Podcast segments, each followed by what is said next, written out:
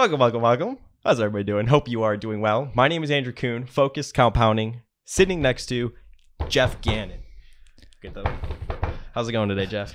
Uh, it, it's it's going okay. How's it going with you? It's going great. I'm on about five cups of coffee, two Celsiuses, and uh, three cups of green tea. So I'm all jacked up. Monday, the best day of the week because it's when you and I get together and we record the number one value investing podcast in the world. Uh huh. Haven't said that one in a while. No. It is still true. It is Okay. still true. Uh, if this is the first time you're tuning in, because we are the number one value investing podcast in the world, uh, hit that subscribe button, both on the podcast side of things and YouTube. Go to focusedcompounding.com to get access to stock write ups and follow me on Twitter at focused compound. This is, oh, this is technically our 300th episode. Okay. Congratulations. Cheers. Uh, yeah. Cheers, to some Okay. Celsius. There you go. Right. Cheers, to everybody listening. It's um, a shot of tequila, actually. Yep. um, Yeah, we had some complaints about using the solo cups before. That's why we, we did. I don't these know. Like, is 'cause this I a, a fraternity party or? Uh, is there I beer in that in that red solo cup? yeah. Yeah. So, then we got. so we got these. Now you can't tell cups. what's in here. No, exactly. Keep any liquid in there. Exactly. Um, so yeah, check out all the content. 300, pretty crazy. Can't wait till we get to 3,000. So we'll see you there in about 10 years. Okay. Um, uh, so make sure you hit that subscribe button if you want to be along for the ride. So in today's podcast, we're going to talk about Occam's razor, Okay. which is a mental model, hmm and it's something that's so interesting to me because through the investing process, some people feel like they need to know absolutely everything about a company. Right. When I feel like sometimes that could be analysis by paralysis, but Mhm.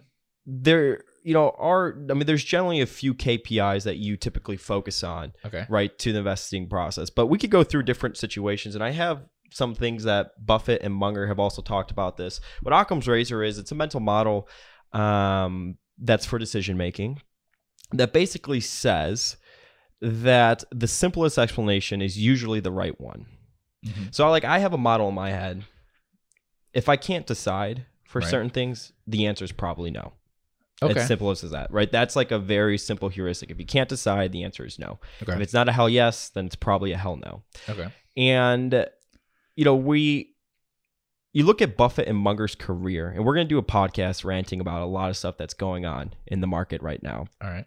Sometimes people could criticize them because they haven't gotten involved in Bitcoin or NFTs or Mhm. all these crazy speculative booms where people have made a ton of wealth.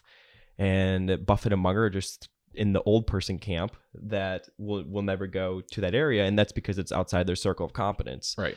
And what we're trying to do here is if we have a distribution of outcomes, you know, over time, Mhm. we want to be successful. Right.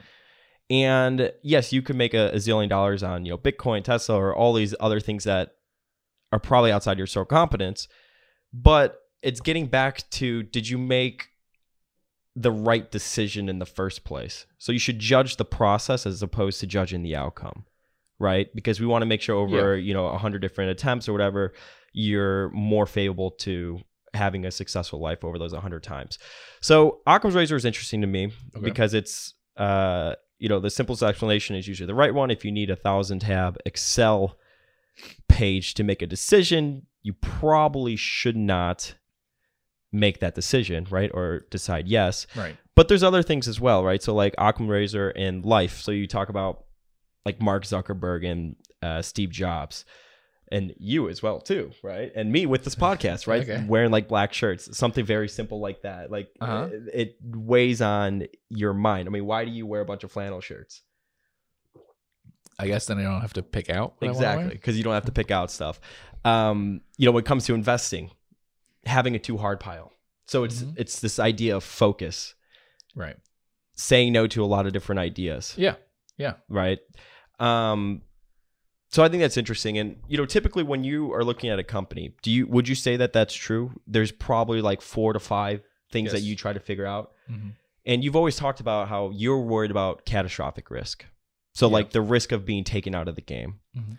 so every single company you look at i mean if there's cat risk and uh, alice schroeder talked about that with buffett that's what he cares a lot about if Yeah. there's catastrophic risk he's probably not even interested in it Yeah, it's a big problem for a lot of companies we look at. Um, it could be that they lack durability, right? So it could be something that's more fashionable or whatever. So it makes it hard for me to invest in it on that basis. It could be a financial thing. You know, we talk Mhm. about insurers and banks and things. I like many of them, but obviously, if they do some things wrong, they can manage to um, wipe out their equity over time. hmm Buffett in I believe this was his 1990 letter to shareholders. He was saying the business, or this is actually who is this, Munger or Buffett? I think this sounds like this sounds like Munger. The business schools reward difficult, complex behavior more than simple behavior, but simple behavior is more effective. We haven't succeeded because we have some great complicated systems or magic formulas we apply or anything of the sort. What we have is just simplicity itself. So back of the envelope or nothing. And it gets to this idea. I mean, when people reach out a lot, they always like ask about like DCFs and you know financial models and all sort of things like that. I mean, what do you what are some things you think you do in the vesting process where you apply this mental model? And I do think it's one of the most important models that you could implement in your life and also investing. Uh, yeah. I mean, th- the biggest one I would say is ideally you want to uh, invest in an above average business at a below average price. And the reason why that's more simple is that if you don't do that, if you either pay a, uh, if you either buy a below average business, uh, or you pay an above average price uh, for an above average, average business, then it can work out. But it does complicate things a lot quantitatively because you have to figure out what the value uh, that you should pay for something that's above average is, how much more it is, and likewise when something is clearly below average, how big a discount do you need? So it's much easier to buy something that you know to be better than the average business at a price that's lower than average. So uh, I, I would say that's the easiest for the people to simplify their investment process is okay. I know this business is better than most businesses, and I'm buying it at 13 times earnings or something. It's not a big discount, but it's something cheaper than most are, and I know it's better. I don't know if it's the best business, but it's better. And if I keep doing that, then I'm going to have success that way. What most people do is ask about things that are um, very cheap, but are known to have real problems or are very expensive but are known to have a pretty big future ahead of them and then we have to do a lot of math Mhm. you know for because when it comes to those things you have to do a lot of math to determine if it's could possibly be worth that could possibly justify that right? Mm-hmm. so someone brings tesla and has all these positive things to say about it. I don't have negative things to say about the business. Um it's just a matter of the math of okay can you pay let's say 100 times gross profit or something? Um, what would a business have to look like to justify that? And likewise, the other way is when someone says, well, look, this business is trading at a couple times free cash flow, but it's highly levered and the business is unlikely to be around, you know, and the industry is unlikely to be profitable in five or 10 years or whatever. Then you have to do the math of how quickly you get your cash flows back and all that. It changes things a lot. Mm-hmm. Um, Buffett, and we've talked about this a little bit on the on the show before, but he says there are two questions you have to ask yourself as you look at the decision you'll make. A, is it knowable? And B, is it important? If it is not knowable, as you know, there are all kinds of things that are important but not knowable. We forget about those. And if it's unimportant, whether it's knowable or not, it won't make any difference. We don't care. So basically, is it knowable and is it important? Yep. If That's it's not great- knowable and it's important to the investment case, skip it. Yeah, that's a great thing to think about both of those because when I look at write-ups, that's the big issue is uh write-ups usually focus a lot on what's knowable instead of what's important. So you have huge sections about um, things that don't really matter. Mhm. And I try not to do in the write-ups that I do. I try to say, okay, I'm going to ignore this entire thing, even though we have a lot of information on it. If it's 9% of the company and it's not growing as fast as the rest of the company, it really doesn't matter. Um, you know, it, it matters a little bit to the valuation, but if being right or wrong by 9% of the value of the entire company would determine our investment, then, you know, it's very borderline to start with. So it's not going to be a great investment if we were depending on that amount to do it. Um, but usually, if you read write ups, you know, whatever the presentation is, whatever you, um, segments they break down, almost equal time will be given to them. uh, because of just how much information there is about them, which it doesn't make a lot of sense. What you want to focus on is just those things that are are important, and then whether they are knowable or not. Unfortunately, sometimes, as he said, there are important things that are not knowable, and you know those are usually things you can avoid investing in. But you know, sometimes you might be able to invest in something that is important but not knowable, but that's taking certain probability risks. Yeah, it's uh, there's little hacks you can use. So like Munger talks a lot about inversion. Mm-hmm. That's a hack to me. Yeah. To sort of look into the future and understand what you're up against.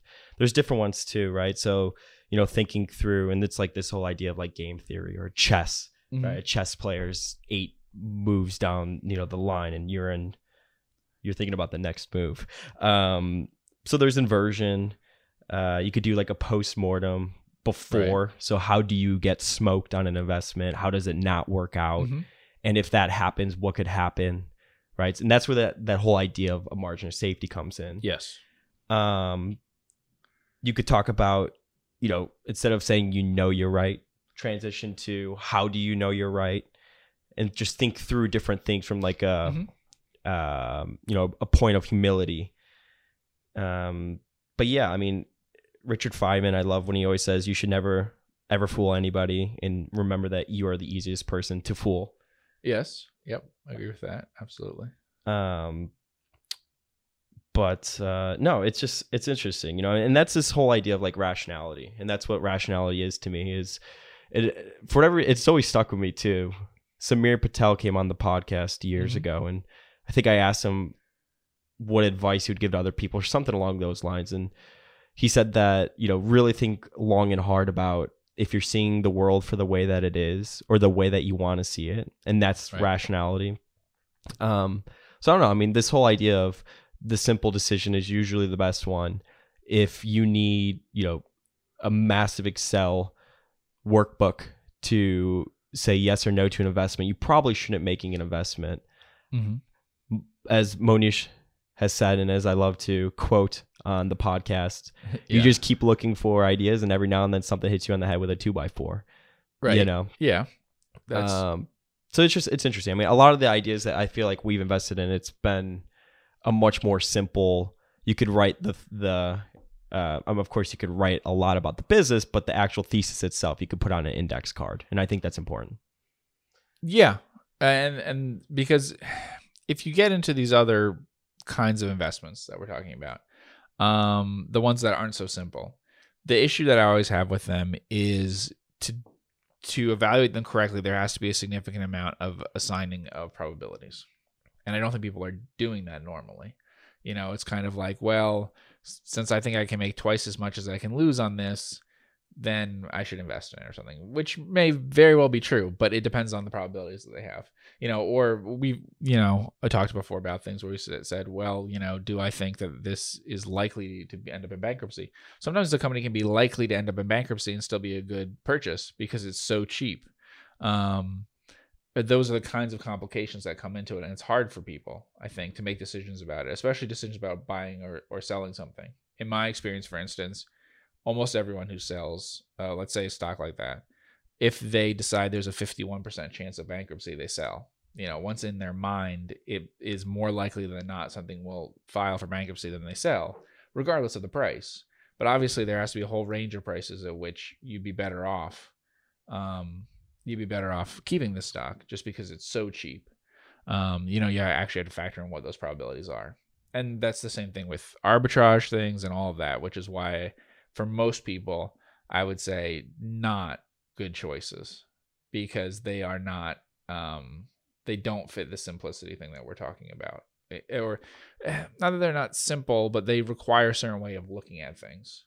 You have to have the right approach to how to think about it. Um and I think that's very hard for people. Have you ever invested in a turnaround Um because the price was just so cheap? Well, let's see. I mean, I guess it depends on how you define turnaround. Um, Because I feel like we've invested in companies that were a turnaround, and maybe the situation looks different today because it actually turned around. yeah. Um, I guess I invested in things that were declining or like their industry had problems. Um, I don't know if they officially call themselves a turnaround or anything like that. I can't really think of examples of that. Um, yeah, I don't think so. It's just funny when you look at, and we're going through this with a lot of Buffett's earlier investments. They all, the situations, and of course, with the benefit of hindsight, and we're only talking about the good ones, Yeah. they all look like they were very simple in nature, right? When we're talking about like National Indemnity, right? I think he bought it for 10 to 11 times earnings. Uh, Apple. People call that it was a bargain in plain sight. Now Apple's had a, a huge multiple re-rating, whatever. Um, I don't know. I just sometimes I feel like people reach for different investments, and it's hard when we're in the current market environment that we are now. right, but he doesn't buy much of anything right now. Hmm Well, he's one of the only people that are willing to kind of hoard cash and you know and wait for something. Yeah, but he's done that a few but times. that's hard to do. Yeah, I mean, he had to do that before in the in the um, dot com era. He had to do that before when he wound up his partnership. So it does require not doing things sometimes, if if that's the case. When you have a lot of money to do to um, invest, sometimes if you have very small amounts of money, it's still possible to pick things out, even though it becomes more difficult. And there are some things you can find. I mean, that's the other thing. Um, it, it's easier to focus on simple things if you have a fairly concentrated portfolio, if that's the way you want to put it, or at least a longer holding period. What's going to be very hard is if you have a larger portfolio that you're turning over frequently. So Mhm. you kind of need a combination of both. Smaller portfolio, holding things longer makes it much easier to do these things we're talking about about the um, simple approach to things, right? Because then you don't have to keep coming with a lot of new ideas. If you have to come with a lot of new ideas, it does stretch things to find those ideas. Yeah. And Buffett has invested in stuff that was a little more complicated when he's had too much cash and not enough ideas. He did all his preferred deals. They did like I guess four of them total um in the uh back in the 80s and stuff and then he did more later with um you know with um like G and and Bank of America and stuff. But before that when he did them in the 80s, he, he didn't really have enough ideas. Um but, but he's also done some things that worked out okay, I guess, merger arbitrage and things like that. So, Like when you invested in Japanese net nets, yeah. what was the thought process that went there? That went into that decision. I mean, you. I mean, obviously, you don't speak Japanese. Right. No, I wasn't going to do any sort of selectivity. I've said that before. The the reason Yeah. why it was so few stocks, it, this is maybe a point we can argue about, or people would argue with, but I didn't see the benefit to owning uh, 15 stocks instead of six or something on a statist- statistical basis. It makes most people feel more comfortable. But since I know nothing about the cases, um, I don't think that there's a huge difference if I if we were insuring something or whatever, and I knew nothing about it but didn't have real um, concerns about adverse selection. Um, then I wouldn't have a problem with sampling six out of fifteen things um, and taking that and saying that's basically the same as having the fifteen. Um, uh, so there were some added expenses associated with trading it. So I just didn't want to do that with a portfolio small as mine to, you know, add up a basis point or something of expense. Um, so so I just you know bought six instead of fifteen, but I identified fifteen, and then I picked out the amount that I thought was appropriate for about half the portfolio. Um, and I did select only on the basis of industry. So I did select on the basis of industries that I knew were kind of legitimate industries based on what they were like in other countries, right? So I think I've said that before. If it said it was HVAC or or um, a publisher of legitimate things and stuff like that, then I would buy it. Whereas if it said some weird stuff, then I wouldn't necessarily do that. Um, but that was the only logic to it. And the things that were more, um, it, it may have been that what I selected didn't do as well as those other ones would have. That wasn't really my goal. My goal was just to do as well as Japanese net nets, you know, to get a sample of it, sort of like having an index. Um, and you know, it did fine. But of course, on that case, I didn't hedge, and I could have hedged, and that would have done better if I did hedge. like currency hedge. yeah, and I knew the Japanese yen was expensive, but I didn't bother hedging. So, Why not? um, so this is a good example. Uh, should I have hedged or not? you know is it more simple to hedge or or not So we know the outcome; it would have been more successful. But let's Yes. talk about the actual process that went into it. well that's the complication my feeling is that in general if i'm going to invest in things around the world um because of the way i'm selecting them there isn't much of a benefit one way or the other if i hedge or don't hedge. There's some slight cost and not hedging introduces some um variation in returns which might be desirable. Um i don't personally care about it but other people might. Um, it, it may actually make it look less volatile results um, because only a portion of the portfolio will be in something that isn't in dollars. Um, I don't think it really makes that big a difference. But then the the issue would be how much time do I spend trying to figure out if I should hedge it. Um, I guess the my feeling was there's logically two ways you could go. You could say, okay, I'm going to hedge all the time, or I'm going to not hedge all the time. Now, the correct, smartest thing to do, really, on the probabilities, is to hedge only in those cases in which you believe you should hedge because currency is too expensive. And if I had done that, I would have done okay because I thought the currency and the Japanese currency relative to the US currency was too expensive. Um, and there are ways of trying to figure that out. But then you can, then you're worrying about macro things, right? And you can drive yourself crazy that way. Uh, so that was my thinking on that is should I be thinking about these macro things? But there's but in terms of when people ask should they always hedge or never hedge, I'm fine with those. The only one I would warn people about is deciding each case by case. You know, because then you're deciding am I becoming someone who's trading currencies basically. Um, to only hedge those cases where it's very expensive. Yeah, somebody actually, we are going to talk about it more in the free form, but they had a question for hedging Yeah. currency.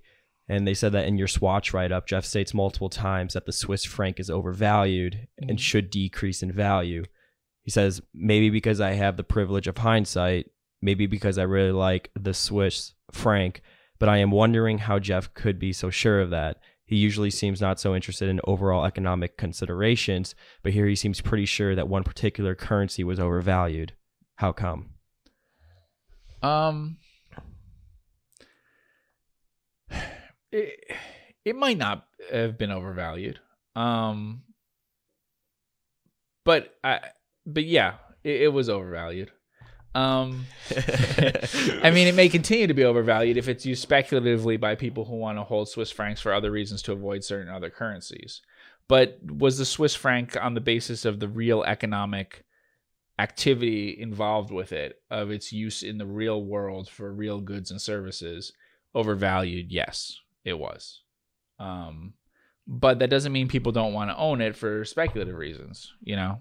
That so and that happens with all sorts of different currencies. Um, like, what are your thoughts on the US dollar? well, that's hard to say because I hold things in U.S. dollars, so really I look at other currencies relative to the U.S. dollar rather than um, whether it's in a strong position or not. But yeah, obviously the U.S. dollar is. Um, I mean, that's part of the reason why people, and they could be right, would like something like the Swiss franc. So I mean, we, could, I mean, there's a whole theoretical. You have to kind of think about the theoretical framework of how you should think about these things. What should it be? So with currencies, there should be a level at which you would say that it should really affect three things, right? So it should be inflation, it should be interest rates, and it should be um, the actual price levels of today. So actual price levels today, you can use purchasing power parity. We've talked about that, Mhm. and it's not hard to figure out things like that and say, okay, do I think the Swiss franc is overvalued or something? Yes. But in the long run, is it possible that the Swiss will have policies that are different from the United States such that their inflation is lower? Interest rates you can also figure out easily. You can go look at them. So that's not a problem. The biggest thing is are the policies different? So, for instance, would people avoid owning uh, Turkish currency simply because of the political risk to their central bank and things like that and would want to own Swiss currency? Yeah, it's possible. Um, so, Switzerland's a small country that uh, has a particularly uh, people are particularly interested in their currency and from other countries and might use it. So it may have features similar to like gold which i'm always skeptical of because i don't think gold is really that different from other things. Um, and yet it's really popular. You know i don't think gold is necessarily all that different from copper or something in the very long run and yet people would prefer to own gold as a store of value. Um, and you know that's the same sort of thing that you have with Switzerland. I, I would be careful about it, uh, which is what I said when we did that. Which doesn't mean that you have to hedge it and stuff, but I just be very careful. There are other currencies like that. I avoided entire countries. Um, when oil prices were at certain levels and things, I avoided certain Nordic countries completely uh, because I thought their currency was way overvalued. Yeah, but you could just hedge it. You know, if if it's attractive enough, you can hedge it, and mm-hmm. then you can do that. And it adds a little complexity to your portfolio. You know, it's the same thing. If I thought some market was overvalued, should I buy a stock in that market and simultaneously hedge the index in that market? You could do it. Um, there's lots of different things like that where you could hedge it out. Uh, but I'd be particular. I mean, it doesn't matter if it, they're at relatively normal sorts of valuations. On all sorts of lists, I think that the Swiss franc at that time would have shown up as one of potentially the most overvalued currencies, or at least one of the most overvalued that wasn't pegging certain things. Yeah. I'm kind of curious to hear your version of a one foot hurdle as opposed to, you know, the seven foot hurdles that Buffett always talks about avoiding. Um, well, I talk lots of times on this podcast about uh, investments I made like about 20 years ago, right? When I was, you know, a lot younger. So as a teenager, those would be one foot hurdles. The la- the during the dot com bubble and the immediate um, bursting of that bubble, there were a lot of um, one foot hurdles. Just and, because of the timing of the market, what was going on? Because everything was flowing into highly speculative things and away from things which had dependable earnings every year that weren't big. So anything that was relatively small. So if you go back and look at what Village Supermarket looked like, what J and J Snack Foods looked like, stuff like that, um, it was really simple compared to the sorts of things you see today at similar multiples. Uh, today, if you see things at really cheap multiples, for the most part, they have much more serious threats to them. Um, not true in all countries. There are some countries that I think are, are cheaper than the U.S. and that there's more to find that way. But I spent a lot of time looking in the U.S. for them, and and generally there's not a lot of really cheap stuff in sort of simple things that aren't that cyclical you could i mean i've mentioned some bank things i might think are cheap but that's highly cyclical right? Energy things that you might think are cheap but very very cyclical. Um, then you have retail things or real estate things that are have kind of existential threats to them which doesn't you know if they survive then they'll do fine. But that's very different from things that were like you know snack foods and, and supermarkets and stuff like that. And they're pretty cheap. So i think those are the ones that are really easy to clear and um, what about today? I don't see them. I don't see in the U.S. one foot hurdles, um, and I don't think Buffett does either. Otherwise, he'd be buying things. Unfortunately, that doesn't mean that there aren't good stocks to buy, um, but they're not simple. If if people turn out to be right about them, it, it was pretty complicated what they had to figure out about the future, and that's the risk. Um, and the same thing on the other side there are some value stocks, but they have some serious issues with them. Uh, and so, you know, some of them have gone up, eh, but they they are things that have real risks with them that aren't that simple. They don't have a lot of earning power, for instance. So they might be good assets, but not a lot of earning power. Um, they might be tied to commodity prices, things like that. Whereas um, it was a lot easier in the late '90s and early 2000s. And the same thing with Buffett buying things in the 70s. That was the period really where he had it easiest in buying things that were um, clearing one foot hurdles, like you said. You know, whether it was media things, advertising things, some other stuff like that. There were a lot of cheap stocks, and he was able to buy perfectly good businesses at low prices. The best example of that is Pinkertons. Mm-hmm. If you look at talk about cap allocation, yeah, Pinkertons I think is the best. If you want to talk about one foot hurdles, I think that's the kind of thing. I used to be able to find things like Pinkertons, um, that same sort of thing and haven't been able to recently. So it's hard. But like I said, I'm not investing all sorts of different countries. So I'm sure there are lots of other countries besides the US where things are available like that. I just don't know enough about them. Any advice? Just stay in the course. Don't reach. Yeah. No, that, I mean that's my advice. Uh it's hard for people to do though to actually sit idle with cash. So sometimes yeah. it helps to do other things. Buffett would do other things. That's what he would do. So he did merger arbitrage. He did um the related hedges. The, yeah, the and he did the buying preferred stock um, that converts, like convertible preferred and stuff like that, um, where you get a guaranteed return, things like that. So you just judge yourself. If you're someone who's very comfortable sitting with cash and just looking at a lot of different things and then deciding that's fine.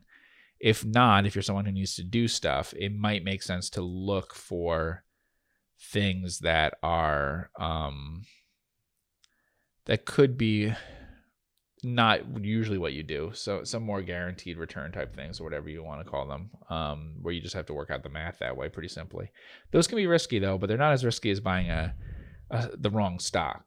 You know, they're not as risky as buying uh, paying a high price for a stock that's cyclical and doing well today and whatever. So you know, but Buffett had mixed results in a lot of those preferred things and stuff. Good results in arbitrage, but mixed results in a lot of the preferred convertible things. And um, I would expect the same thing. I've had very mixed results in um, more complicated stuff. Got it. Cool. Well, thank everybody so much for tuning in with the both of us here today. Make sure you hit that subscribe button, both on YouTube and the podcast side of things. Again, 300 episodes, pretty crazy. Thank you so much for being along with us on the journey. Sometimes people reach out and they're like, I've been listening to you guys since like episode, you know, one through 10. That's always crazy. And I'm like, gosh, I can't even listen to one through 10. it sounds so weird. Yeah, so, I don't know if I've ever heard one through ten. yeah, I don't even really listen to these. You don't? I edit, You edit them. edit, Okay, upload. that's So I guess kind of, but that's that's pretty much it. So it's crazy. We'll see you at episode 3000, 10 years down the line. Okay. We could do it. We could do it. So I want to thank everybody so much for tuning in with the both of us. Thank you again for all the support, and we will see you in the next podcast.